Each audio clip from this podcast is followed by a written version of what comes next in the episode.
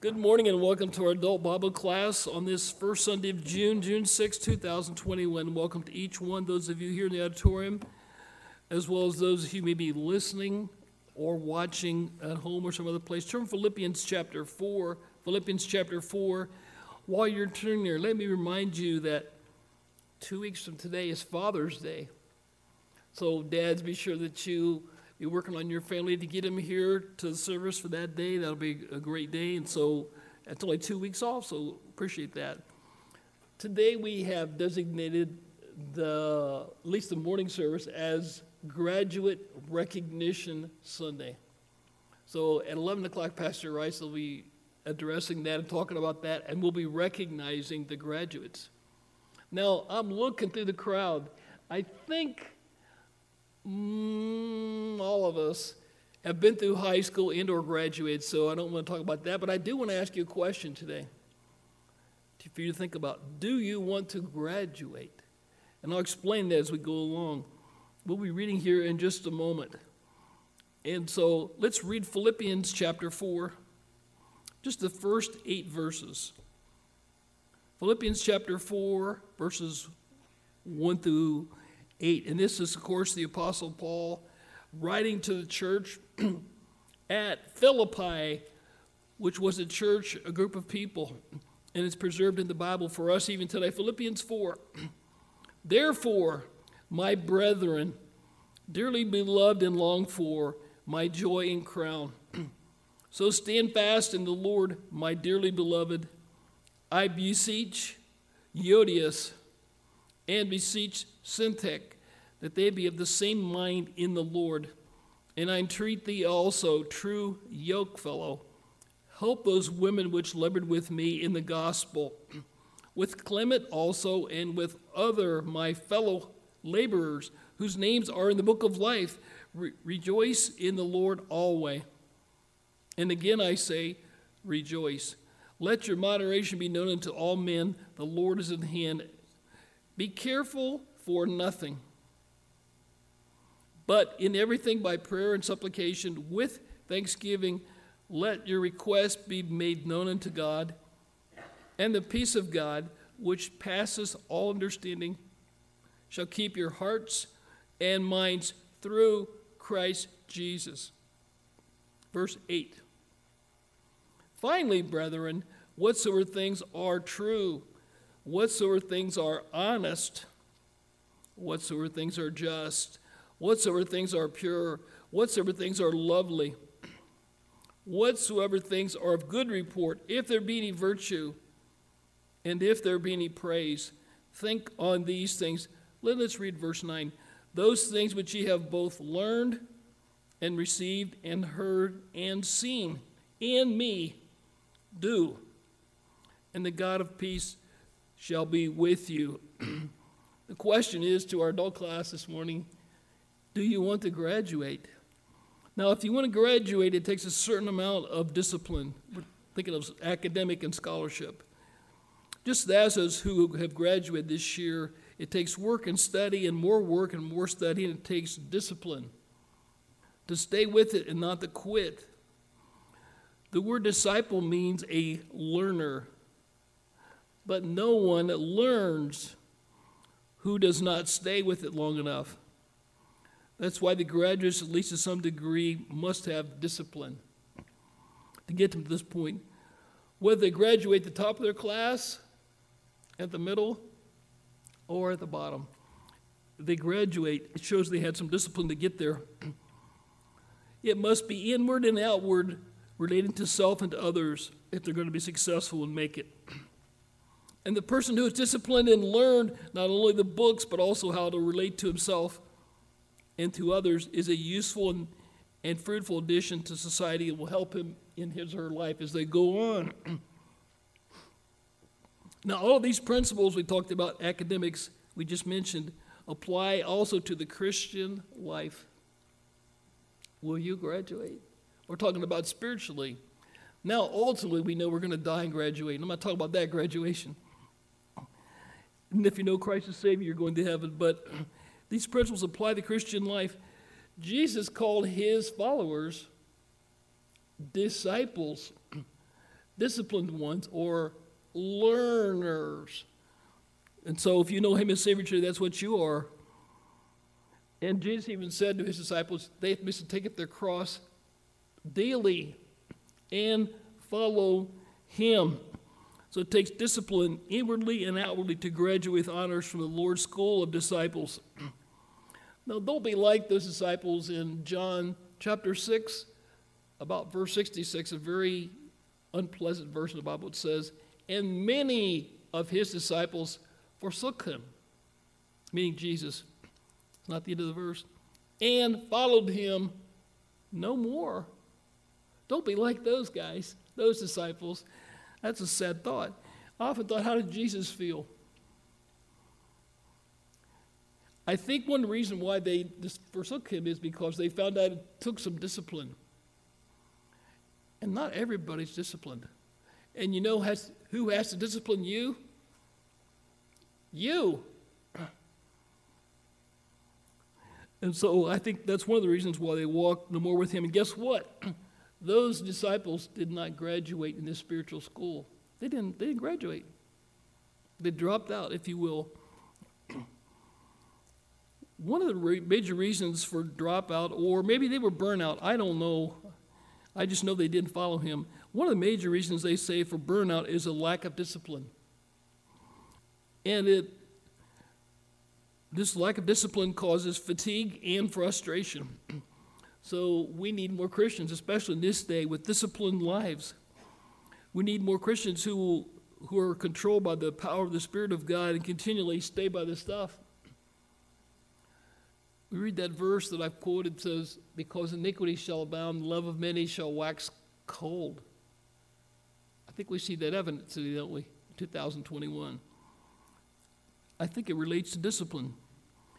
There are three areas of discipline mentioned here in this passage that we just read. And as we see Paul's encouragement, I believe, to these Philippian believers, I hope it will be encouragement to us today and think about these matters because remember, this is the Bible, and these things are pertinent for us even today. So the, let me just give you three things and then we'll talk about them, just a couple minutes each one. We're talking about graduating spiritually we must be disciplined with our classmates. We must be, be uh, disciplined with our teachers. See this school? Then we must be disciplined with ourselves. So let's think about this for just a few minutes this morning as Paul would help these people. And the question would be before we look at these do you want to graduate? I mean, everybody would say, well, of course, I want to be a better Christian. I want to be a stronger Christian. I want to graduate in this spiritual school. Again, the person you looked at in the mirror this morning is the person that is responsible. Don't blame me. I get blamed for enough stuff as it is. That's a pastor's fault. Maybe sometimes it is, but really you're responsible for yourself. And all of you in here are adults, or at least 18 or older. You're all adults, so you're responsible for yourself. Let's look at this just for a few minutes. If we want to graduate this spiritual school and we decide that yes, we want to graduate or advance or go on, we must be disciplined with our classmates. Now, in the Lord's school, other believers are your classmates, or we might even say more personal church members. They're your classmates, if you will. And in verse 1, he said that we need to relate properly with them. now, I've already read this, so I won't read it again. We need to relate properly with them. This is a matter of discipline. We must learn how to and then practice biblical principles of relating to others. Now, notice some of the details that Paul gives here as we are directed by him to these people to us. Number one, he says they're to love them. Now, some people are more lovable than others. I'm looking at people who know what I'm talking about. But to love them, by the way, love doesn't mean you totally agree with everything. But love them. Pretty simple, isn't it? And yet it's so important. Paul used the term here, dearly beloved. It's a term of endearment. It comes from the Greek word agape, which is God's type of love. God's type of love is self sacrificing. In another place, Paul said, Let each esteem others better than themselves. So when you walk in the door, that should be our attitude. Is think of others instead of yourself. Loving them. Paul loved all these saints individually. He knew them, he knew the church. And with a love produced in his heart by the Holy Spirit. Now, Paul was a man like the rest of us. He was a person. Do you think there's some people he was easier to love than others? Of course. So, how did Paul do this? How could he call him dear beloved mean it? Because the, Holy Spirit of God who lived in Paul and who lives in us and helped him. How do you love other people? Some people, oh, I can't stand that guy. I can't. Well, sometimes person don't marry him then, by the way. If you can't stand that guy, don't be stupid enough to marry the guy, or vice versa. How do we love our classmates? Ask God to help you by the Holy Spirit. You read that verse? The love of God is shed abroad by the Holy Ghost. You ever read that other verse that says, Love covers a multitude of sins? You ever read that verse? Well, why wouldn't that apply to this, to our classmates, our fellow Christians? You're not going to see eye to eye on everything, but we should love them anyway. then he said we should long for them. He used the words longed for. Those we love, we long for. We long to see them and hear of their how they're doing, their spiritual health, and how they're getting along their prosperity. Paul said, I rejoice greatly that I have found my children walking in the truth in 2 John 4. Then he says to follow up on them. He said, My joy and crown. When someone gets saved, we ought to encourage them and to disciple them, not just to have a class for six weeks, but at church, you know, you can disciple people by talking to them. You don't have to give them a, a sermon or a lesson. You can smile at them, ask them if there's anything they can present to you to help them pray. You can pray about for them. You can check with them later how that prayer is doing.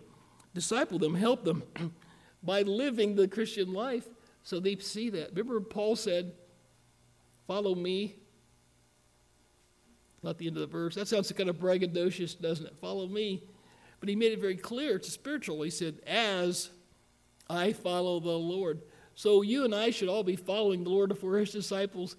And other people should be able to see that without you waving the Bible as big as a Sears and Roebuck catalog. They'll be able to see that you're different because Christ. and so you, you disciple people, help them that way. Now, that word Paul used, crown, refers to the, to the victor's garland or wreath placed on the head of the victor in athletic games. It was also given for military valor as well in these days. It was used on very festive occasions as an expression of gladness. so Paul said, You people are my joy crown. Them and their spiritual life that he led to the Lord, influenced them, encouraged them. He said, You're my joy. You're my crown. Was these people, these Philippian believers who had went to the Lord. And you and I can have that same experience. We're supposed to be telling people the gospel, telling about Christ. That's what Paul did and Paul preached. Now, you may not be preaching, but you still should be telling people about the Lord. And when they trust Him, then you can encourage them, uh, follow up on them, and help them grow spiritually. Just don't let them flounder. That's where the devil really starts to work when people first get saved. Then he also said, encourage them by using these two words stand fast being in Christ must be even and steady in their walk with Him and, and close and constant unto the end. That's why many people don't make it, do they? They just, whatever, they quit for whatever reason. now, understand you, have to, you might have to adjust our ministry, all of us, as we go along in life, but we don't quit till we're dead or Jesus comes. Those people don't graduate. Those disciples in John 6 didn't graduate. and by the way, one of Jesus' only 12 apostles, one of them didn't graduate either because he was a devil. To stand fast in the Lord is to stand fast in his strength. If you and I try to live the Christian life in your own strength, you're going to be tired on Monday. You can't, in simple terms, you, I'm including myself, You cannot do it. Five words. Don't fool yourself and think you can because you can't, no matter who you are. So it's in His strength. Remember when Jesus said in John 15, verse 5? The last part of the verse, this is what He said. This is Jesus talking. Without me, you can do nothing. No, it's true, it's not. Now, I realize He didn't say those words to me, but it's in His Word. So He might as well them to me and to you. So without Him, you, you can do nothing. And yet, Paul said, with Him, I can do everything. Kind of interesting, isn't it? It means trusting in His strength and by His grace, not trusting in ourselves. We must be strong in the Lord. Paul said to the Ephesians in chapter 6 and verse 10 Be strong in the Lord in the power of His word. You know one reason why Christians aren't like they should be? They're not reading this book. They read everything but this book. I try to read the book and forget everything else. I mean, that's not wrong to read the newspaper, read magazines. I don't mean to say that. But sometimes people, you know, they can't get up in the morning, get going until they see the paper and have their coffee. And some people, their cigarette. I was like, what a way to live. anyway, it's in his might. Paul encouraged them, he lifted them up. You know, we're supposed to be encouraging. And one of the ways we, we follow up on people, encourage them, is by saying encouraging things. Keep the negative things to yourself. Are there any negative things to say? Probably, if there isn't, you could probably think of a couple. Some people are good at making them up. And the devil's good at making things worse than what they are, isn't he? He makes things so much bigger than, and worse than what they are sometimes. I'm not saying they're not real, but he, he gives you a magnifying glass. You got this problem. He says, See this? And you go, Oh, wow. And we're stupid enough to take it and look. Paul didn't tear these people down. Now, are there things Paul could have said to them to kind of put them in their place? Of course. he lifted them up. Now, I don't think he meant lie. You know, but he meant to encourage them and to lift them up. So speak encouraging things. Everybody likes to be around somebody that's encouraging. And unless I'm wrong, nobody likes to be around somebody who's discouraging and bitter and critical. Nobody likes to be around somebody like that. They're just not fun or not nice. So encourage them. Do, do what my mom used to say. If you don't have anything nice to say, don't say nothing at all. I don't know if she got that. She did, she, there's no verse in the Bible on that. But that was good advice. So just keep your mouth shut or say something positive. He built these people up in the Lord. By the way, that's our duty. It doesn't matter how old you are, chronologically or spiritually.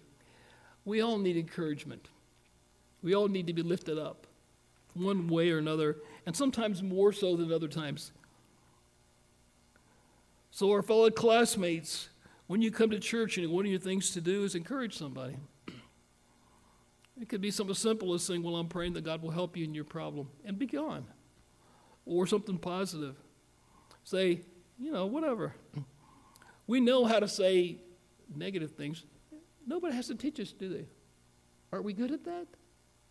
We have to work and force positive things, don't we? We got to consciously think, I got to say something nice. then also, we need to cooperate with them. In verse 2, we've already read. Now, look at this. These two people individually named, I wish it was Joe and Bill or Mary and Sue, but it's not. It's Euodias and Syntyche. Maybe that was a common name back then. But as Paul did address these two, let's think about this for just a minute. We're talking about graduating spiritually and with our classmates or fellow Christians or church members, cooperate with them. These two people, and some people thought they were women, I don't know, it's not clear, but they did not live up to the meaning of their names. Euodias means a prosperous journey, and Syntyche means a pleasant acquaintance.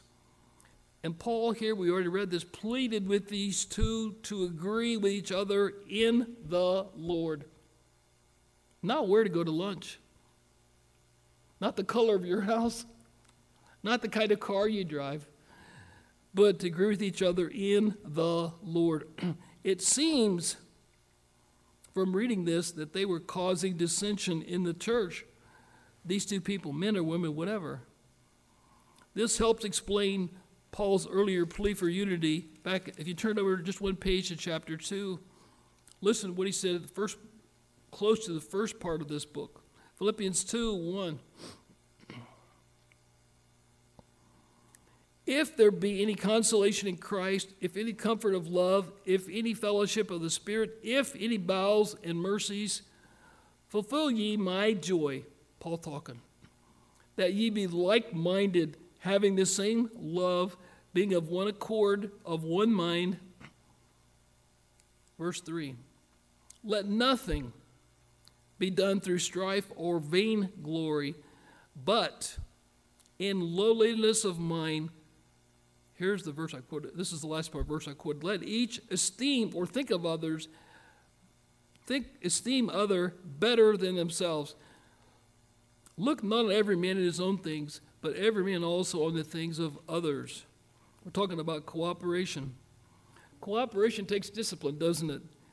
But pride keeps us from unifying. And then in verse 3, we've already read that. Paul encouraged these Christians in his church in Philippi to work with their fellow classmates, their fellow church members, if you will, their fellow Christians.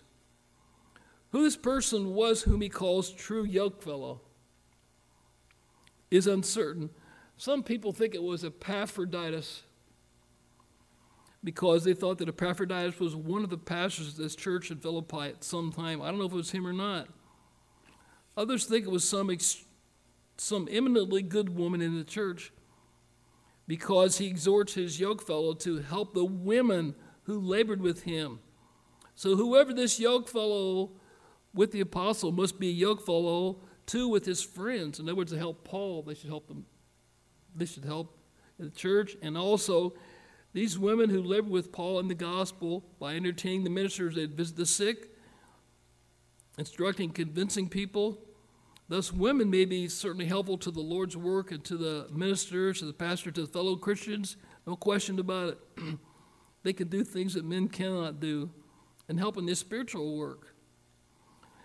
Those who help others should be helped themselves when it's necessary, and there may be an occasion. Even a person who may be an encourager, once in a while, he may need a little encouragement or she made a little encouragement, even though they may be positive. And we all know people like that. They're just seem like they're always bubbly. Everything's great and wonderful. Once in a while, they have a bad day too.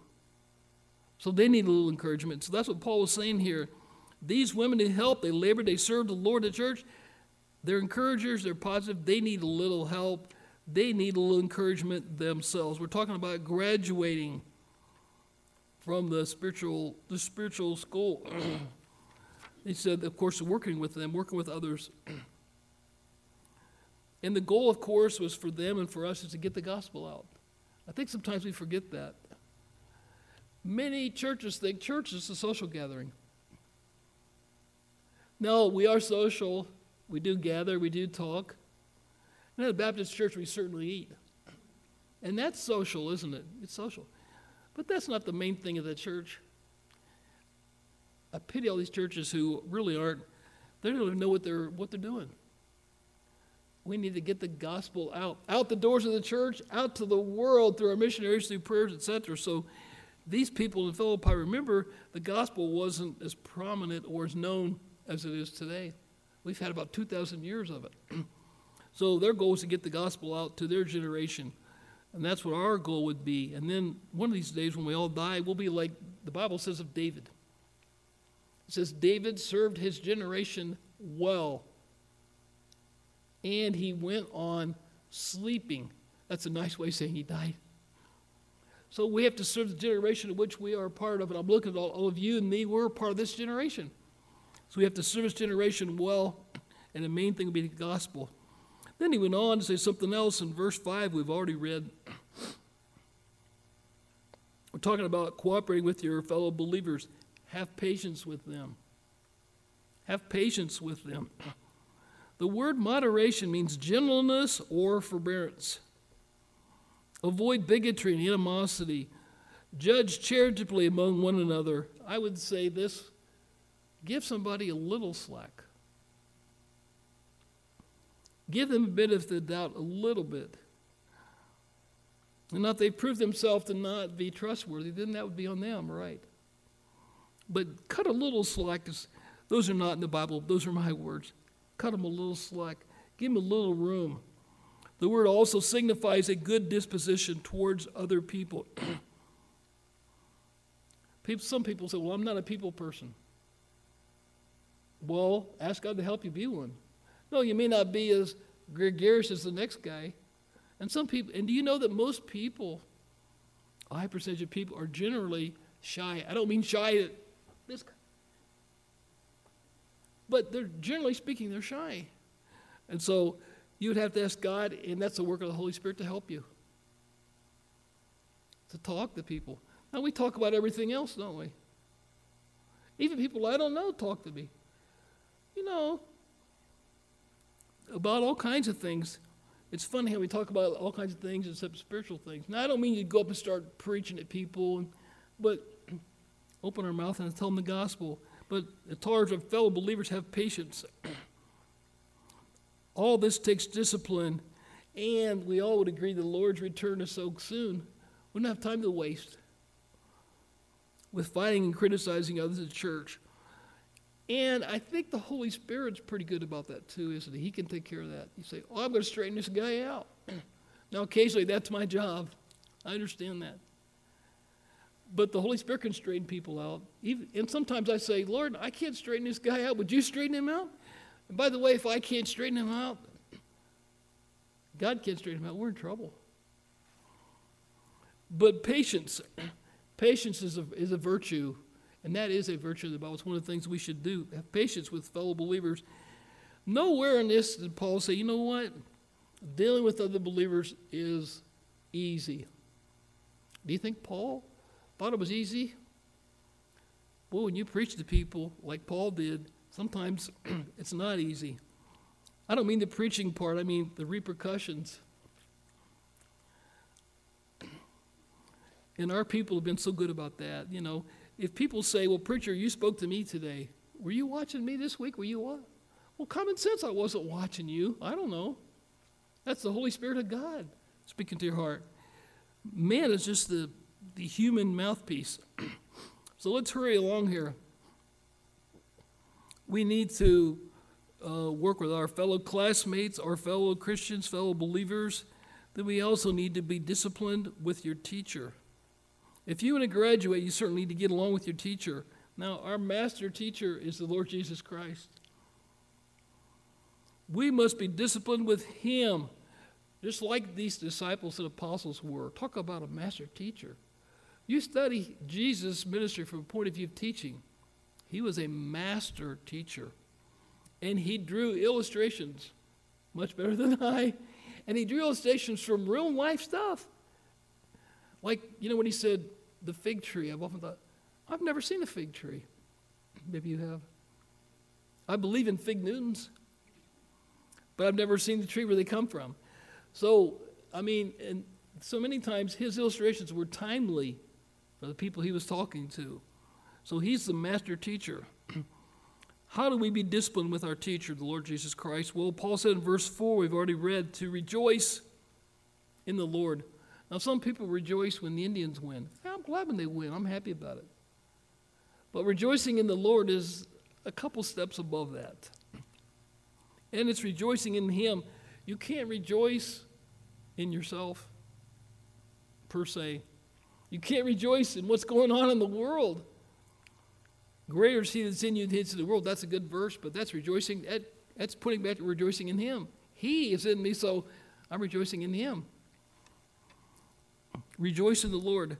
All our joy must terminate in and from God. It's our duty and privilege to rejoice in God and to rejoice in Him always, all times. Now, I'm looking at people who are intelligent, who are honest, and I'm talking for all of us.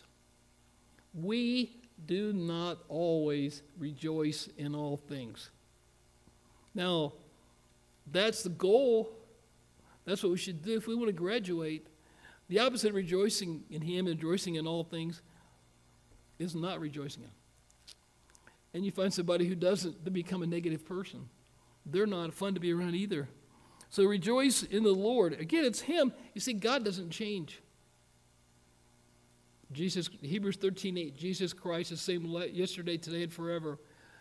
In the promise to Abraham and Sarah having a child, he said, I am the Lord, I change not. Everything else might change. We change physically, don't we? He said, but he doesn't. So our joy should be in him. He's constant. It's a privilege to rejoice in God. Now, I don't know about you, but probably this week, if you go around about your business, I'm sure you've heard people talk. I have. I didn't hear too many people rejoice in the Lord. I've heard a few people use his name wrongly, haven't you? They're not rejoicing in him. It's funny how they don't believe in him, but they'll use his name. We need to rejoice in him always at all times, in all conditions, even when we suffer for him. Remember when the disciples were brought before the city council? And they said, basically, you guys can't talk anymore about Jesus, and we're going to beat you. And they went out there saying they rejoiced. They were to be identified with Christ. We must not think of the worst of him or his ways for the hardships we meet with in his service. See, if we're not going to graduate, if we say, Well, God, why did you let this happen to me? Why didn't let happen, why did you let it happen to somebody else in the church? When you get an answer that, get back to my people because I, I got a few questions myself. We all do. But you, you can, here's your choice.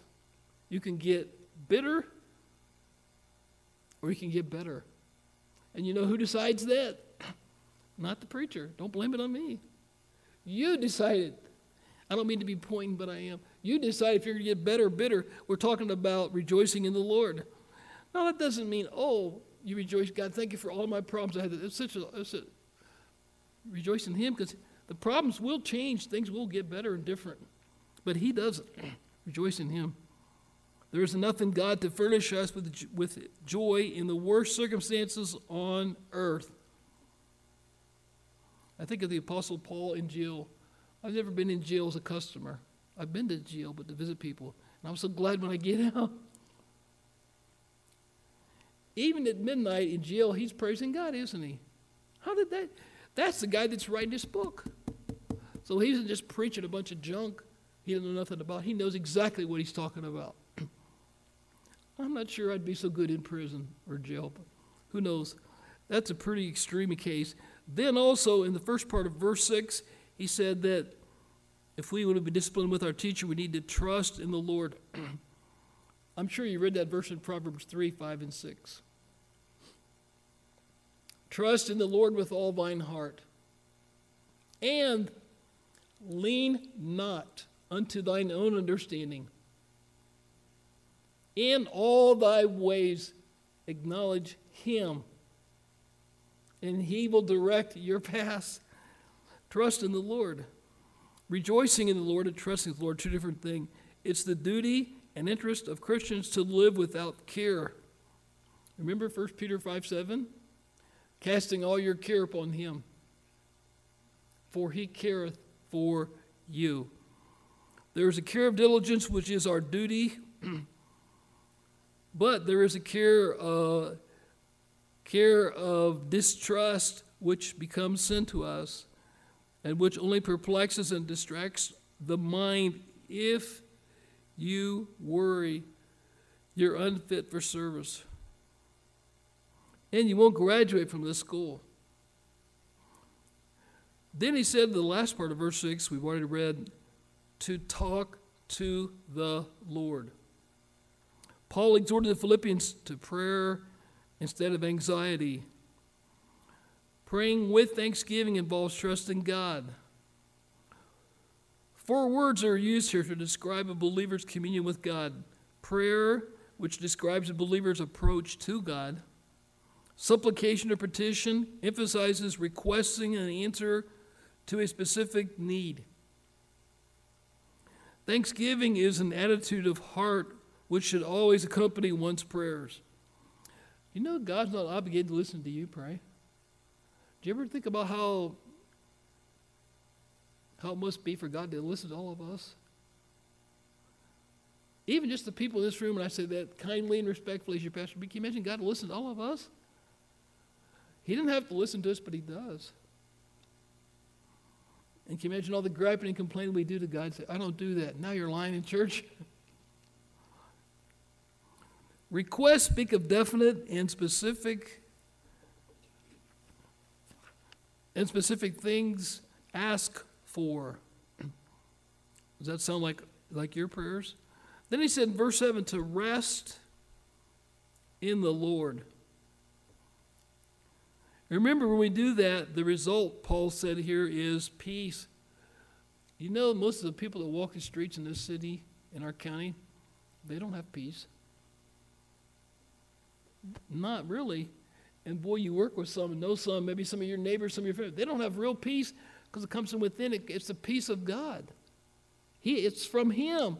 That's why rejoice in Him again. He's the one that gives it. And Jesus even said in John, Peace I give unto you, not as the world giveth. Give unto you. So the, peace of God will flood your troubled soul when we rest in Him. Don't rest in Washington. Don't rest in Columbus. Don't rest in City Hall. Rest in Him.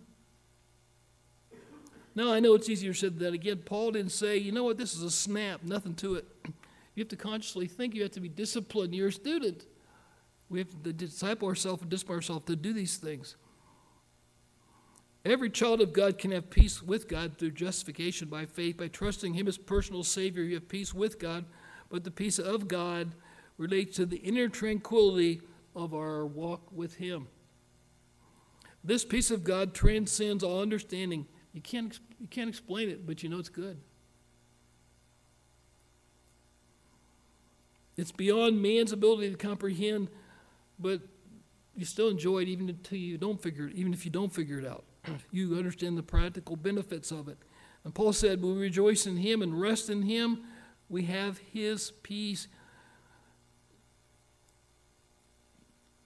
Keeping our guard translates a military term which means to protect or garrison by guarding, like soldiers assigned to watch over a certain area.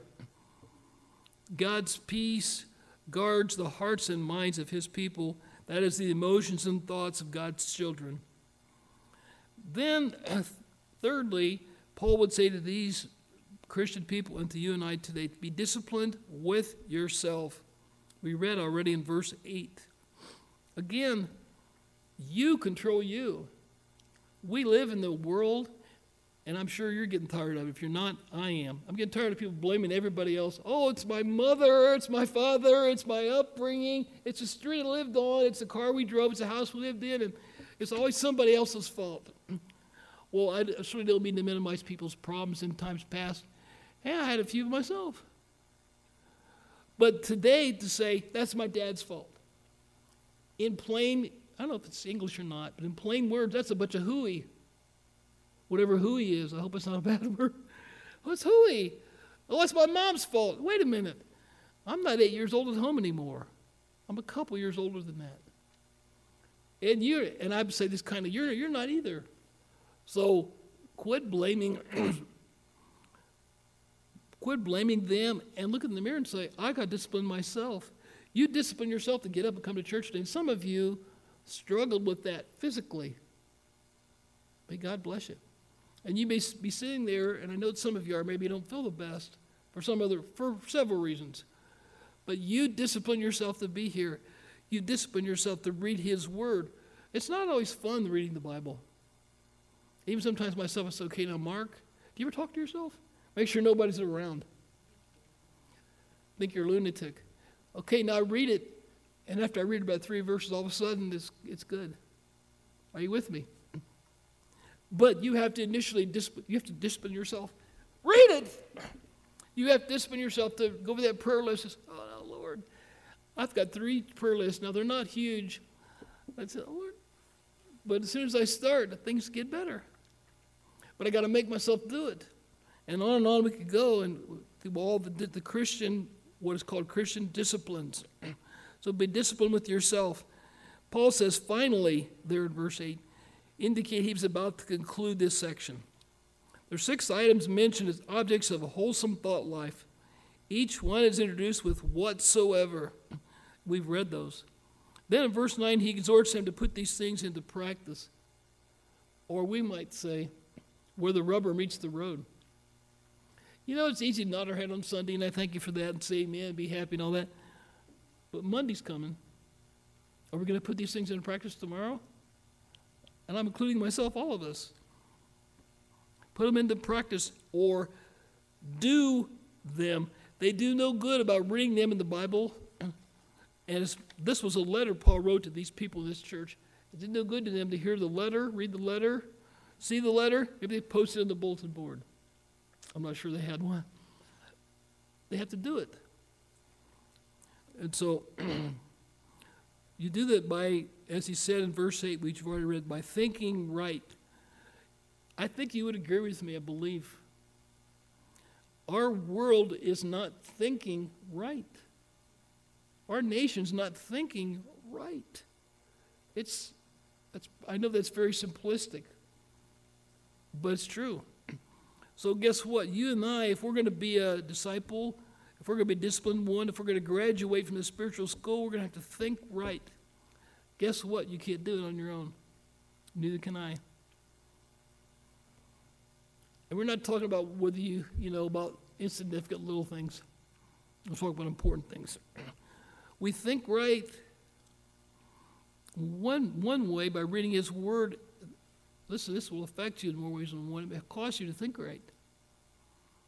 And when you have a question, you'll have a verse come to your mind. I can't believe the verses that come to my mind. I said, Where did I get that? And I think I got it in Sunday school as a kid. That was a couple years ago. it helps me think right today. Remember the psalmist said, Thy word have I hid in my heart? He went on to say that I might not sin against God, but it helps us to think right. True things are, of course, the opposite of dishonest and unreliable things. Honest refers to what is dignified and worthy of respect. Just refers to the conformity to God's standards. Pure refers to what is wholesome, not mixed with moral impurity. Well, we are flooded with that, aren't we? Lovely speaks of what promotes peace rather than conflict. Good report relates to what is positive and constructive rather than negative and destructive. These six objects of thought are then described as virtuous or excellent, praiseworthy. We're talking about graduating from the spiritual school. Then he said in the last part of verse 9, which we did read also, to do right.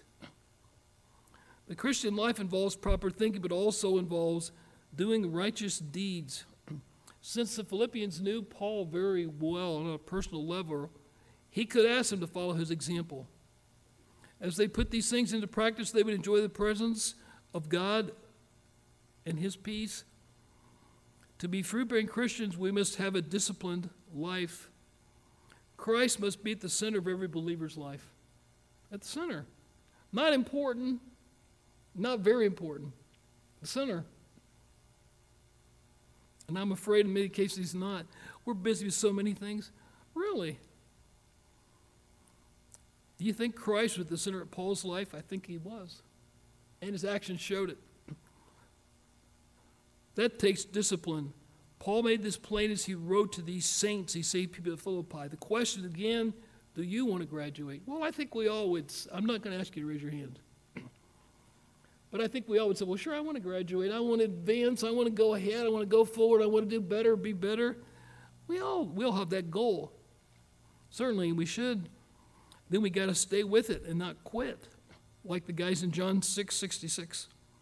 Isn't that funny, 666? In order to graduate, you have to enroll. Remember a long time ago when you went to kindergarten? I did. Actually, we had kindergarten in a Lutheran church, if you can believe it. Believe it. Public school kindergarten in a Lutheran church. Wonder if that would happen today. anyway, you have to enroll in school in order to graduate, and you go through the classes and you finally graduate. We have to enroll in this school, this spiritual school, also by receiving Christ as personal Savior. That's the beginning place. That's how you enroll.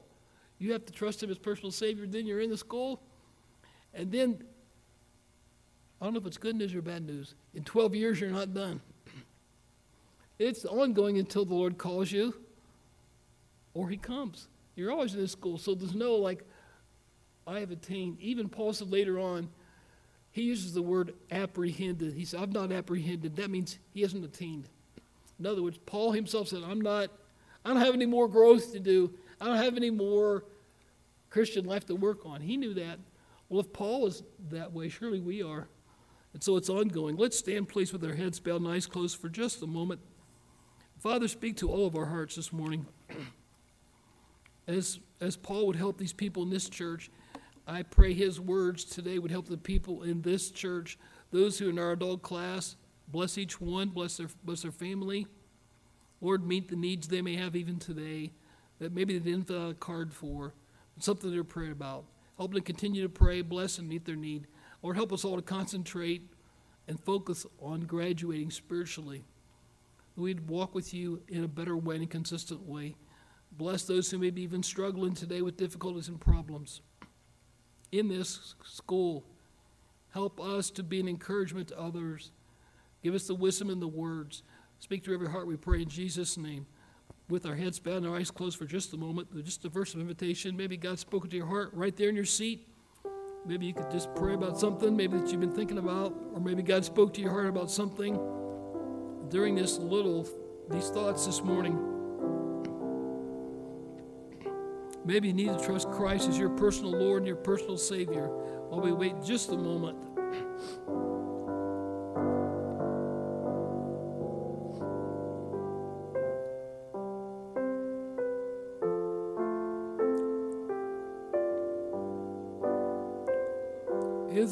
With your soul this morning?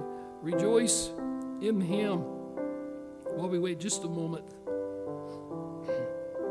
All right, we'll bring our class to conclusion.